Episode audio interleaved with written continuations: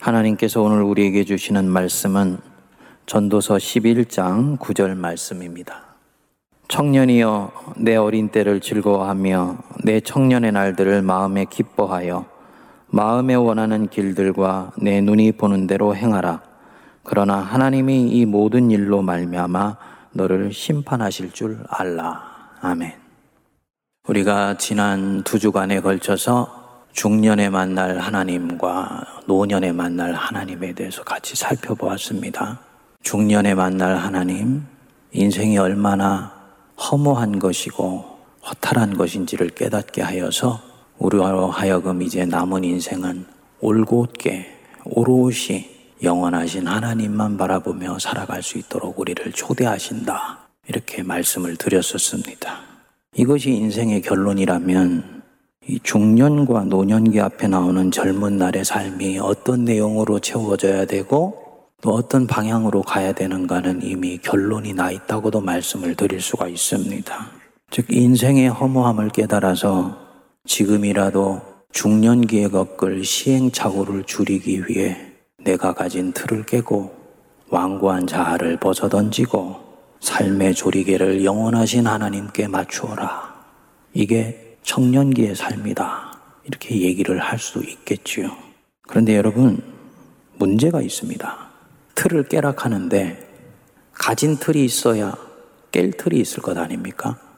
에고를 벗어 던지라 하는데 가지고 있는 에고가 있어야 벗어 던질 에고가 있을 것 아닙니까?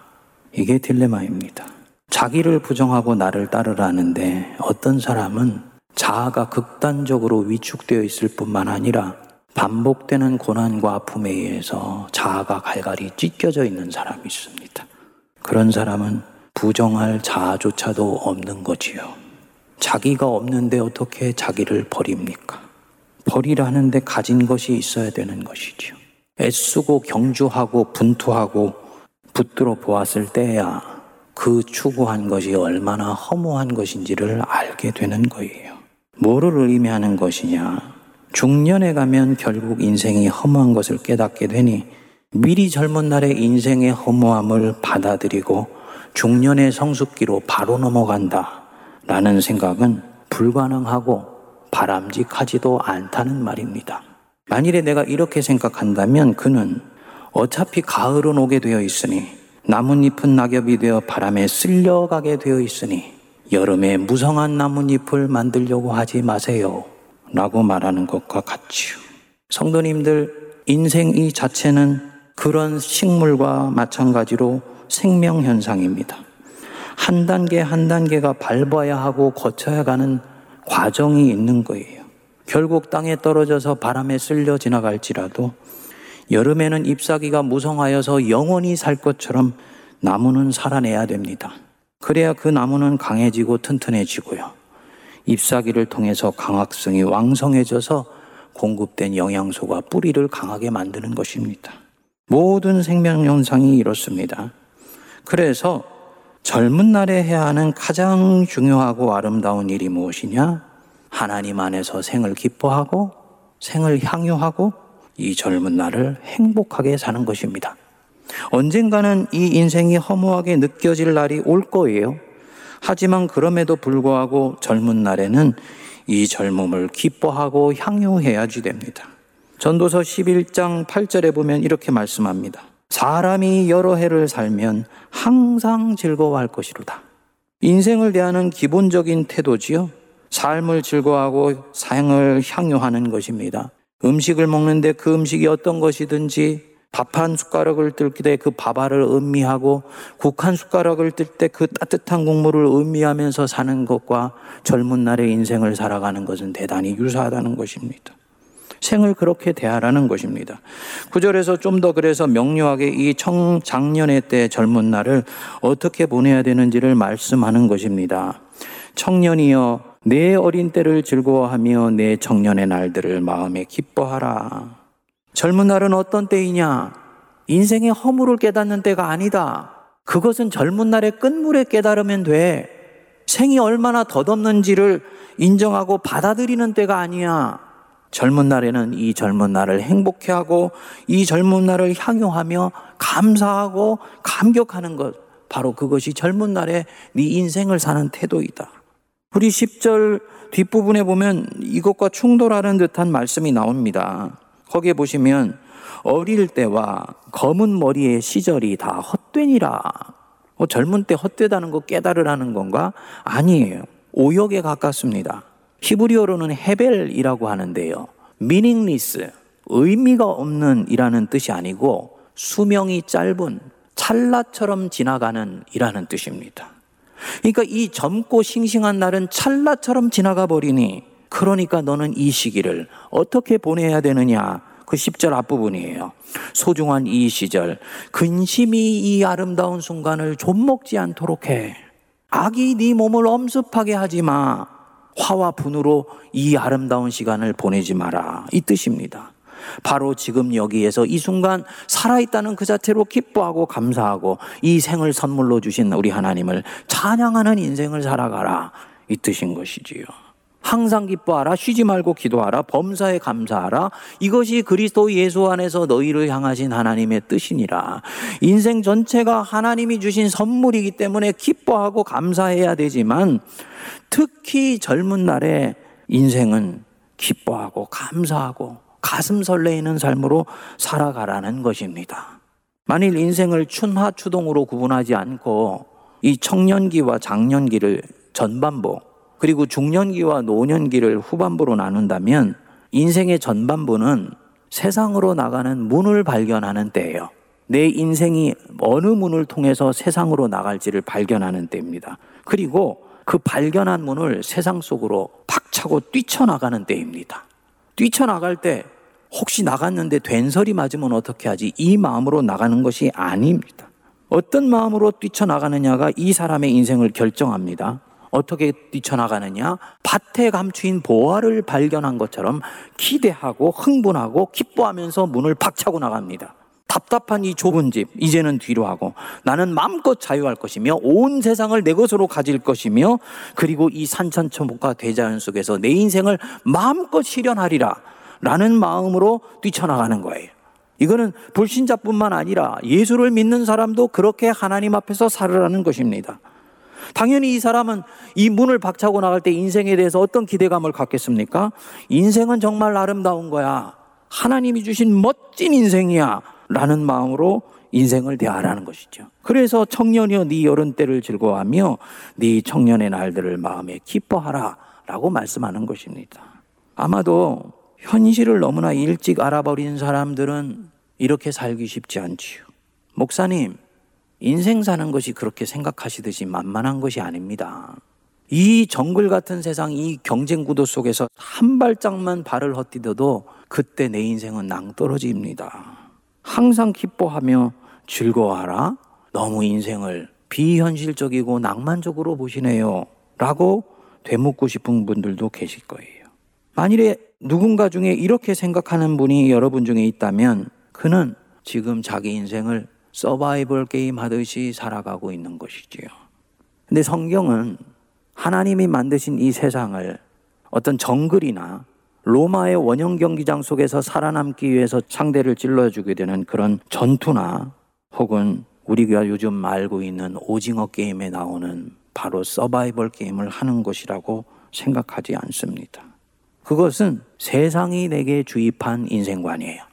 그리고 나는 그 인생관을 아무 저항도 하지 않고 받아들이고 있는 것입니다. 그래서 스스로 긴장하고, 스스로 좌절하고, 스스로 고민하고, 세상이 나에게 부과한 것보다도 더 과도하게 민감하게 살아남기 위해서 발버둥을 치고 있는 것입니다. 아마도 그 사람은 누구보다도 열심히 노력할 것입니다. 그리고 이것도 젊은 날을 사는 한 방법이에요. 하지만 이 사람이야말로 중년이 되었을 때 그렇게 해서 얻은 성공이 얼마나 허망한 것인지, 그렇게 이 한 줌 모래와 같은 이 인생의 성과물을 얻기 위해서 내가 얼마나 젊은 날에 소중한 것들을 다 잃어버리며 살았는지를 철저히 깨닫고 가슴 아파할 것입니다. 성경은 우리에게 말씀하는 거예요. 젊은 날은 그렇게 사는 게 아니야. 젊은 날은 즐거워하며 이 젊은의 때를 기뻐하는 것이다. 어떻게 하면 이 기쁨을 가질 수 있겠습니까? 내가 서바이벌 게임 속에서 살아남기 위한 전사로 생각하지 않으면 됩니다. 인생은 전투장이 아니다. 세상에 분명히 악이 있고 죄가 역사하고 있지만 여전히 하나님은 세상을 다스리시고 계시고 그렇기 때문에 하나님은 그 다스리시는 세상 속에 내 인생을 살포시 놓아두셨다라는 걸 믿으면 됩니다. 아, 인생은 전투장이나 전글이 아니고 누가 뭐래도 하나님이 내게 주신 에덴 동산이구나. 아멘 하십니까? 이걸 믿어야 돼요. 이걸 믿을 때 나는 내 인생을 바라보는 눈이 달라집니다. 하나님이 이 인생을 선물로 주셨다는 것. 분명히 악이 있고 온갖 것들이 내 가는 걸음을 고통스럽게 하지만 그럼에도 불구하고 하나님은 자기 백성에게 정하신 뜻을 이루실 것을 믿고 한 걸음 한 걸음 기쁨으로 걸어 나가는 것입니다. 인생의 주인이 세상이 아니기 때문입니다. 인생의 주인은 나도 아니에요. 하나님이 이 무대의 주인이시고 그리고 연출가이신 그분이 나를 이 무대에 살포시 놓아두신 것입니다. 그렇기 때문에 나는 근심하고 염려함으로 이 젊은 날을 보낼 필요가 없는 것입니다. 그래서 10절에 말씀합니다. 그런즉 근심이 네 마음에서 떠나게 하며 악이 네 몸에서 물러가게 하라. 살아남으려고 하면서 몸부림치느라 근심하고 염려하며 하루하루를 보낼 필요가 없고 남을 밟고 올라가기 위해서 악을 행할 필요가 없다. 천부께서 네 인생 속에 먹이시고 입히시는 것을 네가 믿고 있지 않느냐. 일하지 말라는 얘기가 아닙니다. 이 사람 누구보다도 열심히 일합니다. 직장을 갖고 최선을 다해서 일합니다. 하지만 먹고 살기 위해서 일하는 것이 아니고 경쟁에서 떠밀릴까봐 일하는 것이 아니고 살아남기 위해서 일하는 것도 아닙니다. 하나님이 내게 주신 이 한판의 인생 멋지게 주님 앞에 수놓아 드리기 위해서 일을 해요. 소명을 이루어 드리기 위해서 일을 합니다. 하나님의 나라를 위해서 일을 합니다. 이미 일하는 이 마음의 동기가 달라져 있기 때문에 직장을 대하는 태도도 달라져 있지요. 만나는 사람 한 사람 한 사람 경쟁자로 여기지 않습니다. 당연히 적으로 보지 않습니다. 에덴 동산에서 만나는 나의 친구로 보는 거예요. 그렇기 때문에 아침에 일찍 출근해서 먹는 이 커피 한 잔이 하, 내 인생이 오늘도 살아가고 있는 아름다운 인생이구나 라고 느끼게 해주면서 작은 것에서도 기뻐하고 감사할 수 있는 것입니다. 둘째, 젊은 날을 어떻게 살아야 되는가? 구절 뒷부분을 보시면 마음에 원하는 길들과 내 눈이 보는 대로 행하라. 마음에 원하는 길들로 행하라. 영어 성경에는 보면 Follow the ways of your heart. 네 가슴이 이끄는 길을 따라가라. 네 눈이 보는 대로 따라가라. 이 뜻입니다. 청소년기까지 부모의 보호를 받던 그 울타리에 이제는 벗어날 때가 된 거지요. 그리고 그 울타리를 뒤로 하고 저 창밖에 있는 푸른 하늘과 아름다운 대자연을 보면서 그것이 나를 설레게 하고 내 가슴을 흔들면 너는 그 가슴이 이끄는 대로 당당하게 하나님 붙들고 밖을 향해서 뛰쳐나가야 된다. 이 뜻입니다. 네 가슴이 너를 뜨겁게 하는 대로 따라가라는 뜻이에요. 여기서 이 가슴을 뜨겁게 하고 눈이 이끄는 거, 이거 육체적이고 쾌락적인 욕망을 말하는 것이 아닙니다. 우리가 흔히 그 뒤에 나오는 말씀 때문에 이 구절을 오해해요. 네 마음이 원하는 대로 네 눈이 보는 대로 해. 하지만 네 인생의 끝에 가면 하나님이 네가 한 그 일에 대해서 심판하실 거야. 이렇게 읽으면 지금 여기서 가슴이 이끄는 대로 따라가는 것을 육체적이고 쾌락적인 부분으로 정죄하는 그런 해석이 되는 것입니다. 근데 그렇지 않습니다. 여기서 모든 일로 말미암아 너를 심판하실 줄 알라. 히브리의 원뜻으로는 심판에 가깝기보다는 평가입니다. 가슴이 이끄는 대로 따라간 것에 대해서 정죄하고 심판하신다는 뜻이 아니고 내가 산 삶에 대해서 평가하신다는 뜻이에요. 결과에 대해서 네가 책임지도록 하신다는 말입니다. 반대로 여기서 가슴이 원하는 대로는 100% 신앙적이거나 경건한 것만을 말하는 것도 아닙니다. 그것이 무엇이건 젊은 날에 네 가슴을 뜨겁게 하고 네 심장을 두근거리게 하며 네가 보기에 진정으로 네 진정성이 담겨 있으면서 옳아 보이는 것이 있다면 그것을 따라가라. 젊은 날에 가장 중요한 과제 중에 하나가 어떤 사람을 만나서 결혼할 것이냐지요? 두 사람이 있습니다. 가진 것이 많지는 않지만 지극히 평범한 직장이지만 그 사람하고 있으면 내 가슴이 설레요. 내 가슴을 설레게 하고 뜨겁게 하는 사람과 결혼할 것이냐? 아니면은 가슴을 설레게 하지는 않지만 부자 갑부와 결혼할 것이냐? 누구입니까? 예수 믿는 사람은 전자입니다. 이런 것과 모든 비부분들이 비슷합니다. 그 사람 되겠다가 잘못되면 어떻게 하지? 실패하면 어떻게 하지? 내가 가슴을 뛰는 일들을 지금 추구하면서 나갔는데 결국은 꼬여버리면 어떻게 하지? 이렇게 생각하는 것이 아니에요. 가슴이 원하는 것이 곧 하나님이 나를 이끄시는 걸음이라는 것을 이때는 믿어야 됩니다. 그렇지 않고 혹시 내가 가슴 뛰는 대로 나갔다가 잘못되면 어떻게 하는가? 그래서 가슴은 움직이고 있는데 그 가슴이 이끄는 방향을 거부한다. 죄 짓는 것이 아닌데 실패할까봐 주변에서 말려서 못하게 한다. 그래서 그것을 내려놓으면 이것은 그에게 영원히 충족되지 못한 욕구가 됩니다. 영원히 충족되지 못한 욕구가 돼요. 그래서 그가 인생 후반부로 갔을 때 영적으로 정신적으로 성장하는데 걸림돌이 됩니다. 우리 예수님이 탕자에 비유해서 말씀하셨지요. 근데 이것을 조금만 각색을 하면 아주 좋은 이해가 될 수가 있습니다. 탕자의 경우는 나가서 자기 마음대로 살으려고 소위 방탕을 하려고 집 밖을 나가게 되었죠. 만일에 이 둘째 아들이 그런 죄악된 동기가 아니고 아 나는 이제부터 아버지의 품을 떠나서 자유롭게 멋지게 내 인생을 스스로 한번 수놓고 싶어 라는 마음으로 세상을 나가겠다고 했다고 해보시죠. 그런데 이 사람이 결국은 그 마음이 들었는데 그렇게 하지를 못했어요. 한편으로는 아버지가 붙잡았지만 한편으로는 자기가 혹시 그 결단을 했다가 실패하면 어떻게 하는가 염려가 찾아온 것입니다. 이 친구가 집에 둘러붙어 있습니다.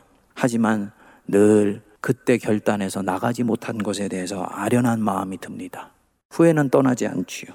그렇게 집에 있는다고 해서 아버지와의 관계가 좋아지는 것도 아닙니다. 그리고 나가지 못한 핑계를 끊임없이 아버지한테 대는 거예요. 아버지가 그때 붙잡아서 못 나갔습니다. 사실은 본인이 실패할까봐 두려워서 못 나간 것인데 불만이 있을 때마다 아버지를 원망하는 거예요. 이 사람 몸은 장원에 있지만 영혼은 계속 방황하게 될 것입니다. 근데 아버지는 이 아들을 어떻게 보느냐? 다시 탕자의 비유로 돌아와 보시면 아버지는 아들이 나가겠다고 하니까 선선히 재산을 정리해서 손에 쥐어주죠. 아버지는 알아요. 이 아들이 실패할 수 있다는 것. 그런데 그 길을 허락합니다.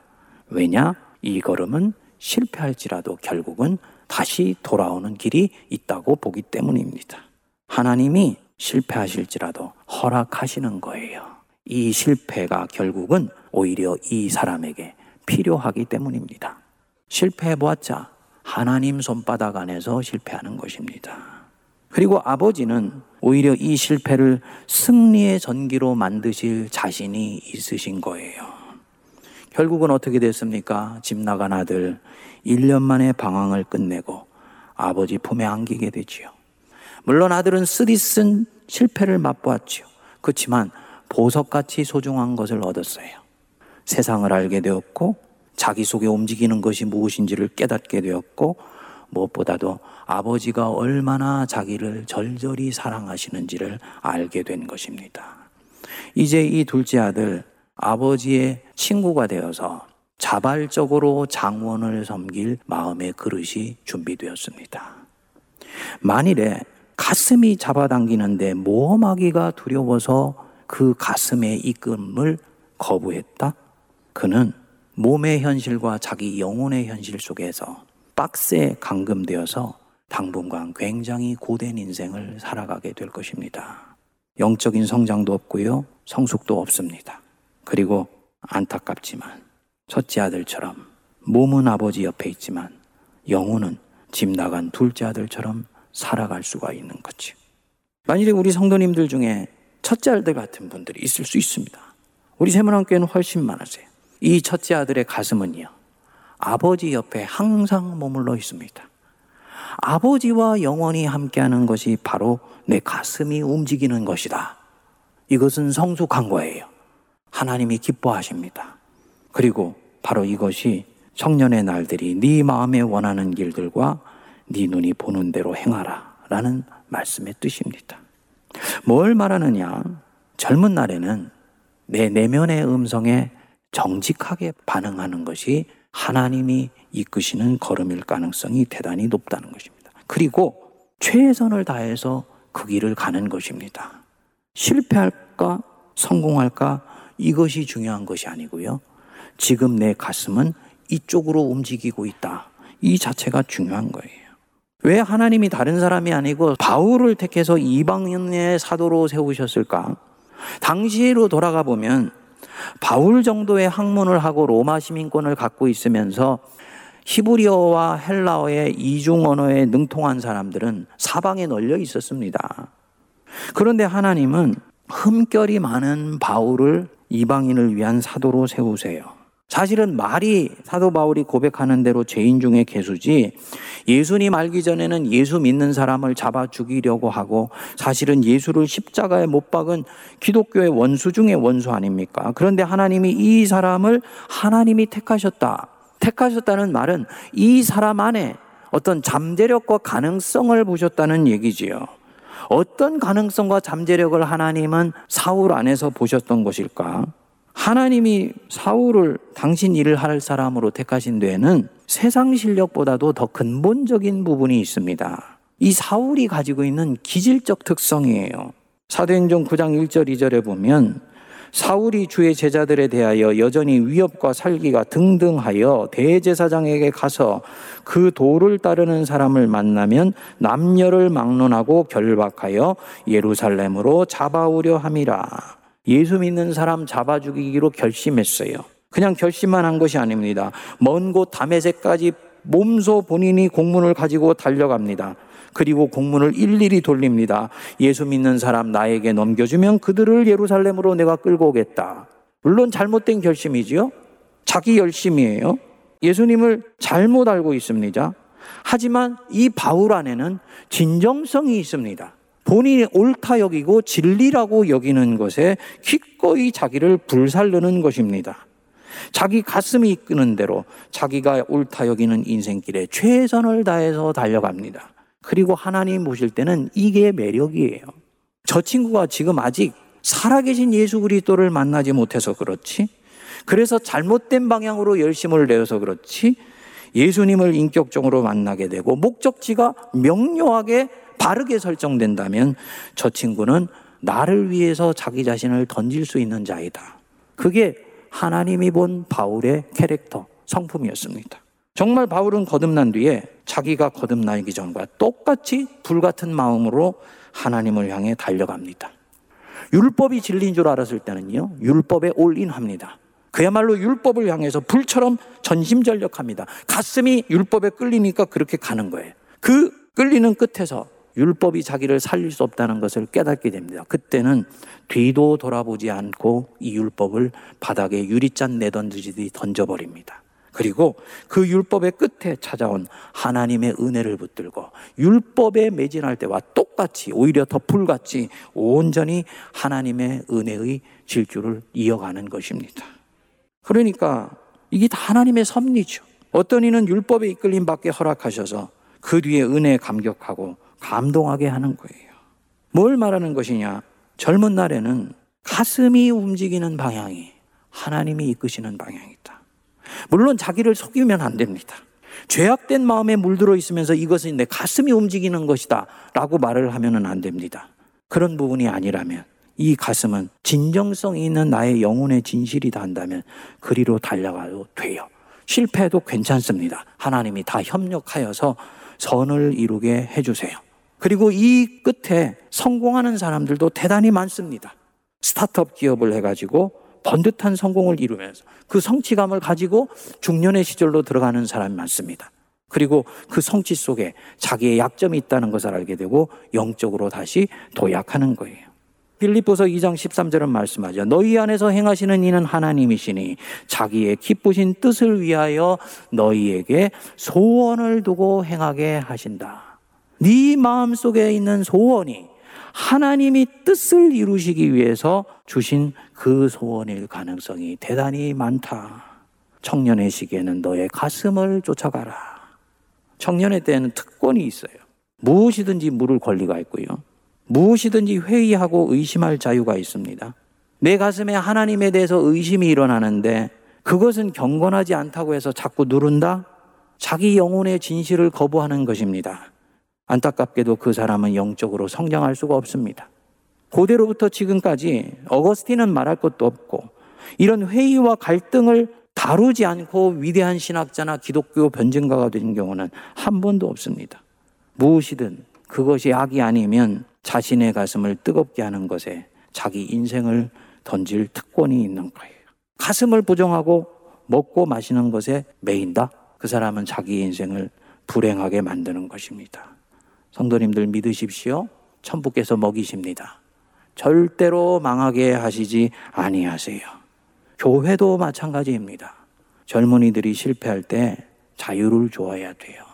오늘 이 설교는 젊은이들만 들을 설교가 저는 아니라고 봅니다.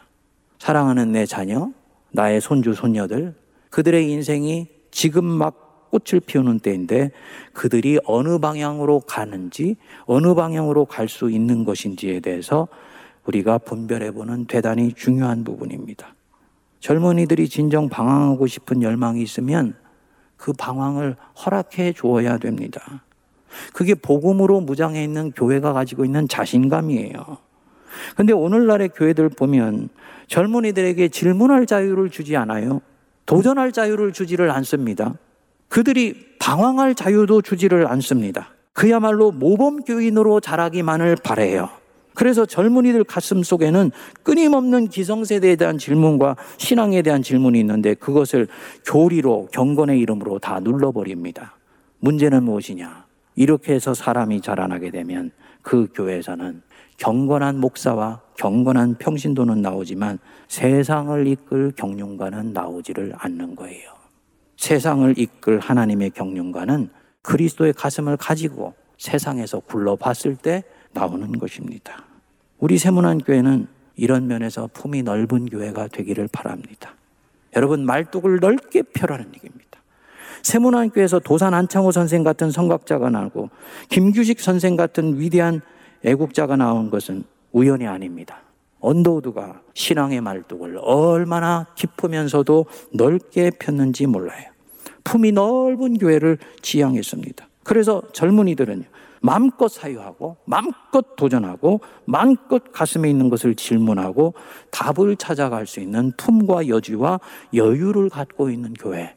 거기서 하나님의 사람들, 특히 세상을 움직일 경륜가가 나오는 것입니다. 주님이 우리 세문안 교회를 통해 이렇게 자란 일꾼들을 키워내게 하시고 세상에 생명 역사를 만들어내는 아름다운 일꾼을 공급하는 역사가 일어나게 되기를 기도합니다. 기도하겠습니다. 거룩하신 하나님 아버지, 젊은이여 네 어린 때를 즐거하며 네 청년의 날들을 마음에 기뻐하여 네 가슴이 원하는 길을 따라가며 믿음으로 하나님과 함께 그 족적을 내디더라. 이 말씀에 굳게 서는 젊은 시절 되게 하여 주시고 또 이런 젊은이들을 응원하며 지지하며 격려해 주며 그들을 바르게 이끌어 주는 우리 복된 세문안 교회 되게 하옵소서 예수님 이름으로 기도하옵나이다. 아멘.